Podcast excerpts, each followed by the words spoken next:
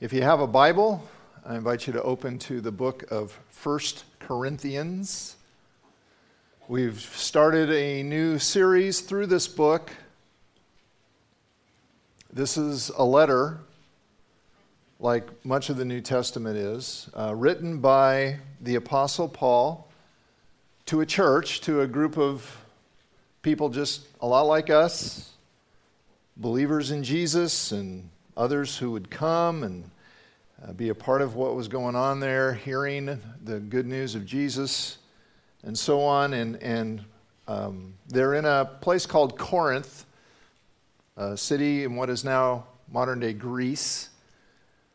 Corinth is the place, Corinthians are the people. And the main reason that Paul eh, has written this letter, the main reason he wrote to them, is because they as a church had gotten off track with God in a very, very big way. Did you know that can happen? Did you know that churches can go off the rails and, and believe, start believing things that aren't true? Start teaching things that aren't true? that the people of the church can start doing things that are contrary to the ways of Christ. That was true of the Corinthians on a number of issues that will be seen as we, as we go along. But I believe the root issue, the, the main thing Paul is addressing here, the bottom line reason why they had gotten so confused about so many things is that they were not being careful to follow the teachings of Jesus and his apostles, his hand picked messengers, communicators of his word. The Corinthians were elevating their wisdom, human wisdom, above God's wisdom. In the words of Proverbs 3 5, they were leaning on their own understanding instead of trusting the Lord with all their hearts. Or to put it in the words of our series title, they had fallen into the trap of a do it yourself spirituality. And when you do that, when you rely on your own understanding, your own wisdom to decide what's really important, when you make yourself the ultimate authority of what is truly good, what is truly Christian. When you define for yourself what your life should be, what it should look like, it is inevitable that you will mess it up. And you will create all kinds of problems, heart wrenching problems, not only for yourself, but for the others in your life that are totally unnecessary. And worse of all, you will bring dishonor. If, if you are a professing believer in Jesus, you will bring dishonor to his name. So the, the stakes are high here. We want to avoid a do it yourself spirituality. But the good news is that's why God gave us this letter. So uh, he has graciously given us the instruction we need so we don't fall into that trap, the trap we want to avoid. And if we will listen to him, if we will listen to him, and if we will trust him and do what he says, we will avoid that DIY spirituality trap. So we want to learn from what is, in effect, a really bad example the example of the, the Corinthian Christians and their do it yourself spirituality.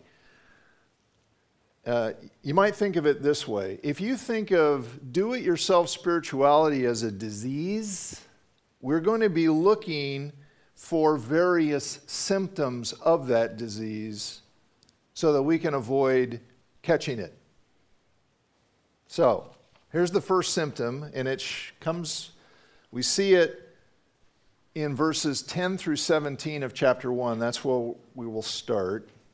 And I'll describe it this way Symptom number one of a DIY spirituality is looking for looking for your deepest significance in something other than Christ.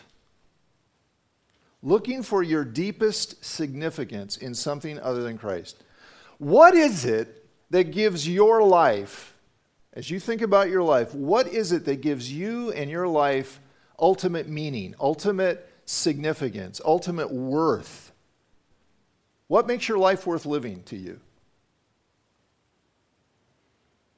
All of us, all of us long to know that our lives matter, that we matter, that we have significance, that it actually makes a difference that we exist. And the reason we long to know that is because God built that thirst into us. He created that thirst for significance. The problem is, we, we tend to try to satisfy that thirst in, with, with somebody or something other than God Himself, apart from who He is and how He has made Himself known in Jesus. And when we do that, when we try to satisfy that thirst in, in, in something other than Christ, we, we fall into the DIY trap. So I want to look at how this showed itself among the Corinthians. So we're in chapter 1, beginning at verse 10. Paul says this I appeal to you, brothers, in the name of our Lord Jesus Christ.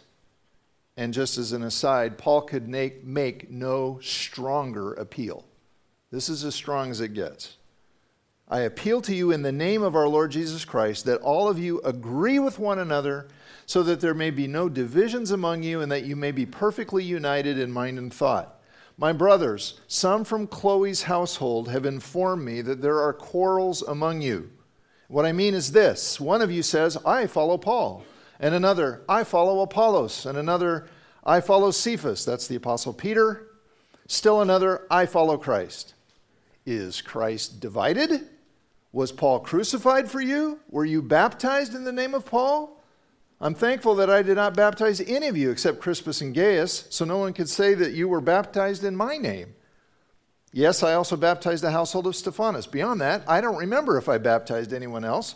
For Christ did not send me to baptize, but to preach the gospel, not with words of human wisdom.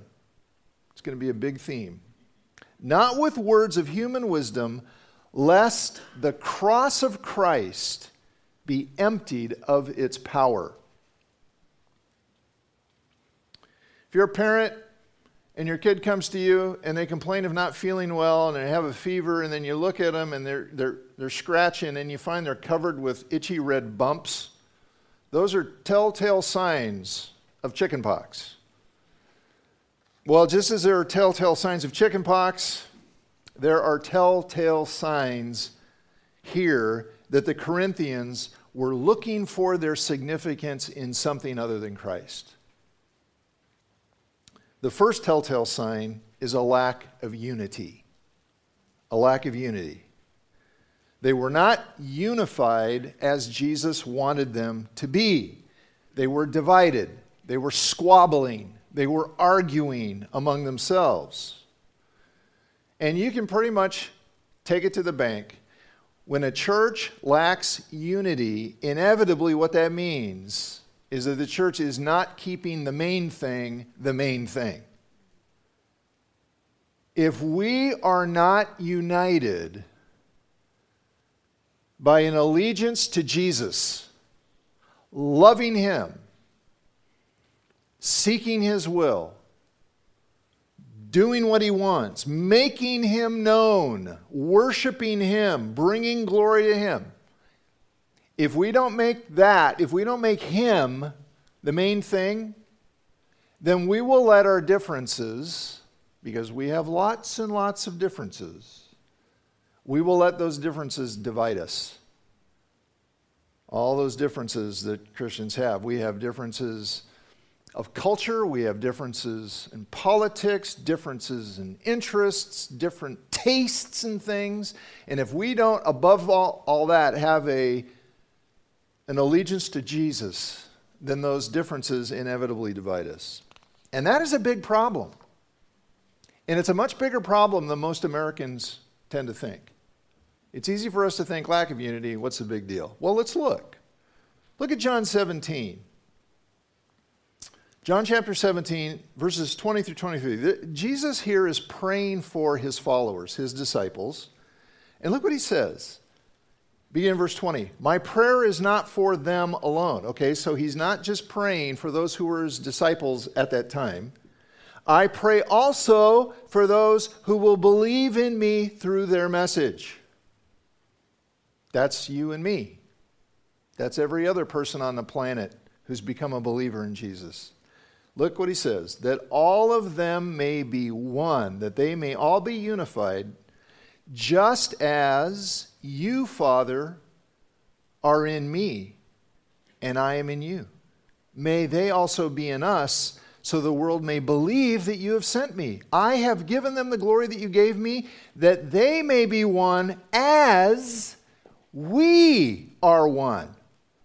I in them, you in me, may they be brought to complete unity. Why? To let the world know that you have sent me and have loved them even as you have loved me.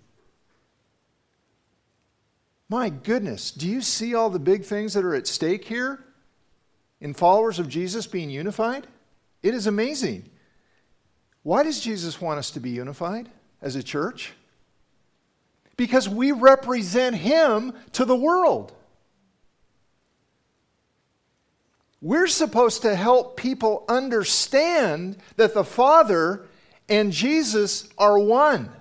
Our unity is meant to be a reflection of God's unity and a reflection of His amazing sacrificial love in Christ. But when we lose sight of that, then we start arguing about the dumbest things. And then people look at us and have a really hard time seeing God. So, a lack of unity is a telltale sign that we've lost sight of the main thing and we've gotten preoccupied with other things, trying to find significance in other issues. Second telltale sign is making too much of people, particular leaders, making too much of people treating certain people as if they're celebrities. Celebrity, the whole thing is just so weird. You know, you, go to the grocery store and you got all the magazines with all these celebrities as if what they say about everything and what they think about everything and what they're doing, as if, as, as if any of that is a super big deal. And if I know about it and if I'm into it, that makes me more important. That gives me a sense of significance. And it's not just Hollywood and sports. It's Christian leaders.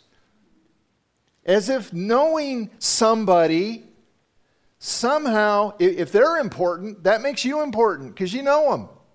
That gives your life greater meaning. And here Paul says the Corinthians were aligning themselves with certain leaders himself, Apollos, Cephas, that's Peter. He also mentions Christ. I'll come back to that in a minute. But who were these guys? Well, they were prominent Christian teachers who had most likely taught in Corinth. Okay, why are the Corinthians arguing about them? Apparently, it gave them a sense of superiority to be aligned with the best teacher, in their opinion. So one guy says, Well, you know, I follow Apollos because he is an amazing preacher. That guy is so eloquent. He makes the Apostle Paul sound like a total amateur. And the guy says, Oh, yeah? Well, how many churches has Apollos planted? How many people has Apollos led to Paul has planted way more churches, led more people to Christ than Apollos ever did. I follow Paul. And another guy says, You guys are both wrong. Peter, he's the man. Jesus called him the rock. And he was there when Jesus did all his miracles. Paul and Apollos weren't. And He was there when Jesus did all his teaching. Paul and Apollos weren't. So I follow Peter. And they're playing this game of spiritual one upmanship. Oh, yeah, this. Oh, yeah, this. Oh, yeah, this. And they're comparing themselves. Look, what they're doing. They're comparing themselves to each other by who's got the best taste in preachers or teachers or leaders. And then there's this last guy. He says, I follow Christ. Now, think about it. Isn't that what Paul would want them to say? Wouldn't he want everybody to say, I follow Christ? Yeah, he would if that's what the guy meant. But see, here's the thing. He wasn't humbly pleading. He's like, nah, hey, come on, guys, stop this. We need to follow Christ. Humbly pleading with them to follow. That's not what he's doing. He was trying to make himself look spiritually superior to them. Well, I follow Christ, unlike you, foolish slobs. Is that what following Christ looks like? Is that what following Christ sounds like? Jesus calls us to humility. Do you know what humble people don't do? They don't compare themselves to others to see who's best. They don't look for their significance by being better than other people. Don't make too much of people. Don't look to mere human beings to give you a sense of importance, to validate yourself. How would you know if you're doing that? Well, a big tip off is if you're comparing yourself to other people. Comparing yourself to others to make yourself feel better about yourself. Or if you think your favorite teacher or your church is way better than others, and somehow that makes you better. Or you're more interested, you're more interested in what some famous teacher says about the Bible than you are about the Bible itself, about God's Word itself. Or you're more excited about somebody's ministry than you are about knowing Christ. Karen was telling me about a conversation she had with a woman who was super enthusiastic about her pastor, a certain pastor, wasn't me. And, and in this conversation, this woman just went on and on and on about how great this guy was and about great the church was and about his teaching and his ministry and his methods and his this and his that. And through the whole conversation, never once did she mention Jesus. It's as if she was finding her spiritual significance, her sense of spiritual well being, and just being connected to this celebrity. Don't make too much of people. You're looking for significance in the wrong place. And the third telltale sign is making too much of spiritual heritage, spiritual background, spiritual credentials, spiritual resume, whatever you want to say. Paul brings up the issue of baptism here. Apparently, because some of the people were bragging about who baptized them. I was baptized by Paul. I was baptized by John. I was baptized by Peter. As if, as if getting baptized by a celebrity Christian means more, makes you more important, gives you greater spiritual status than just being baptized by Joe Ordinary Christian. Now, the point Paul is making is not that baptism doesn't matter, not that it's not important. We could look at place after place where Paul's very clear that he expects every believer in Jesus to be baptized. Why? Because Jesus told us to do that. But the point of baptism is expressing faith in Jesus. Jesus is the focus.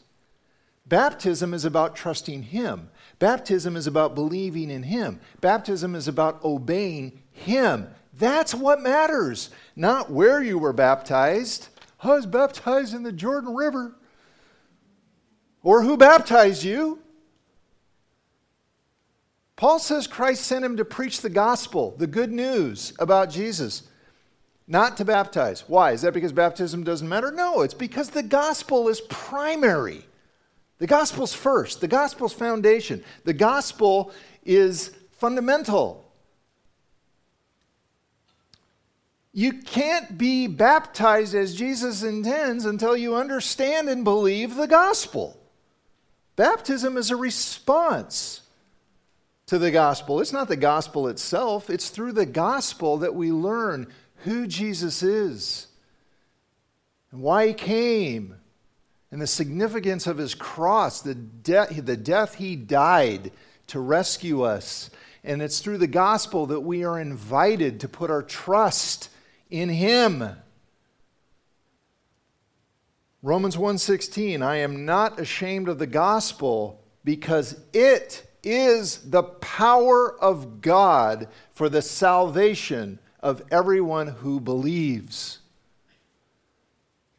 The water of baptism doesn't save, Jesus saves. And we encounter him through the gospel. So if you just find yourself, you know, feeling better about yourself because of where you were baptized or who baptized you or when you were baptized or some other thing, like it's a really big deal, it gives you a higher spiritual status, you're making too much of it.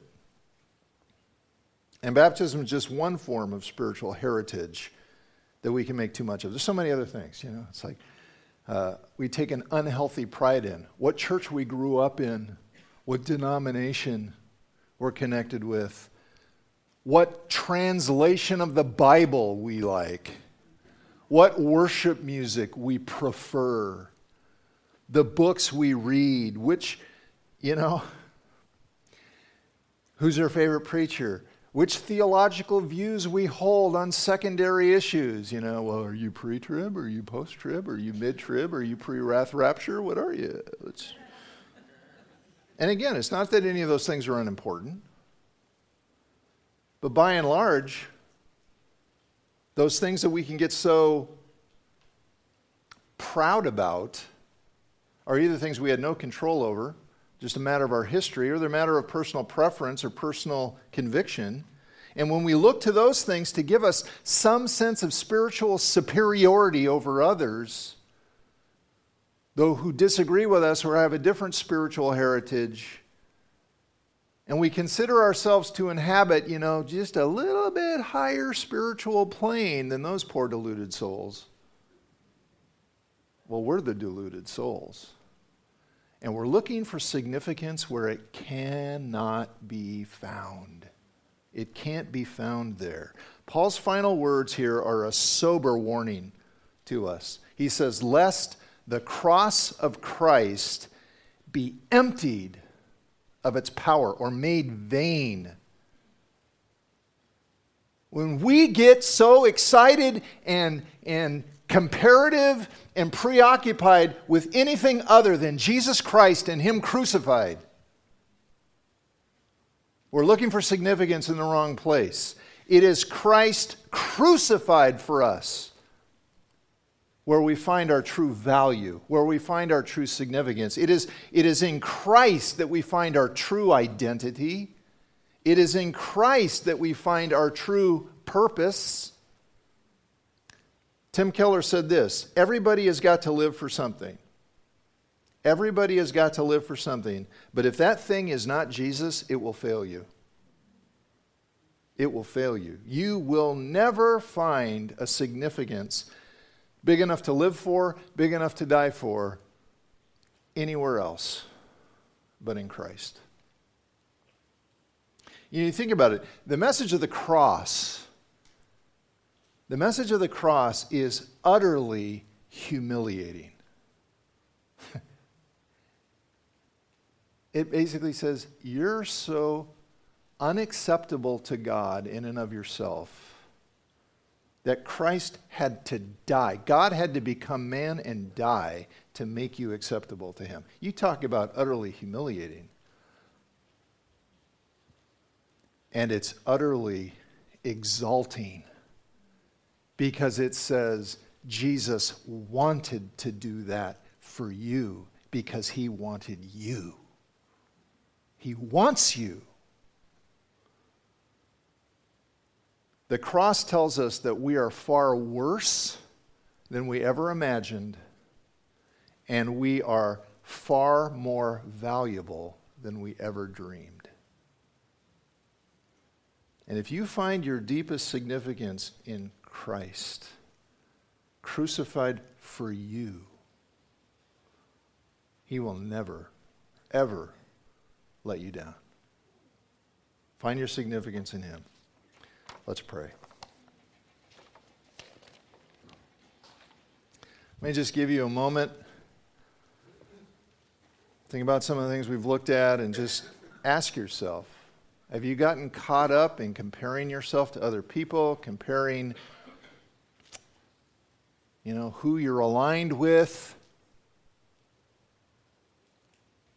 what your preferences are, what your heritage is, anything, anything other than Christ, to find your sense of value, to find your sense of worth, to find your purpose, to find your identity. I'm just going to invite you to turn from whatever those things are and say to Jesus, Lord, may it be in you alone that I find my true significance, my true value, my true meaning. And Lord, keep me from looking for worth somewhere else. Help me not compare myself to others either making myself feel better about myself or making myself feel worse about myself because of what other people, who they are and what they've done and what they're doing compared to what I'm doing. Lord, can we just just stop it? And will you unify us? Will you make us one in Jesus? May Jesus be our main thing always what he thinks, what he says, what he wants, what he commands. So that when people see us, they get a glimpse of who you are. And it's really attractive. Lord, will you do that in us? We ask it in Jesus' name. Amen.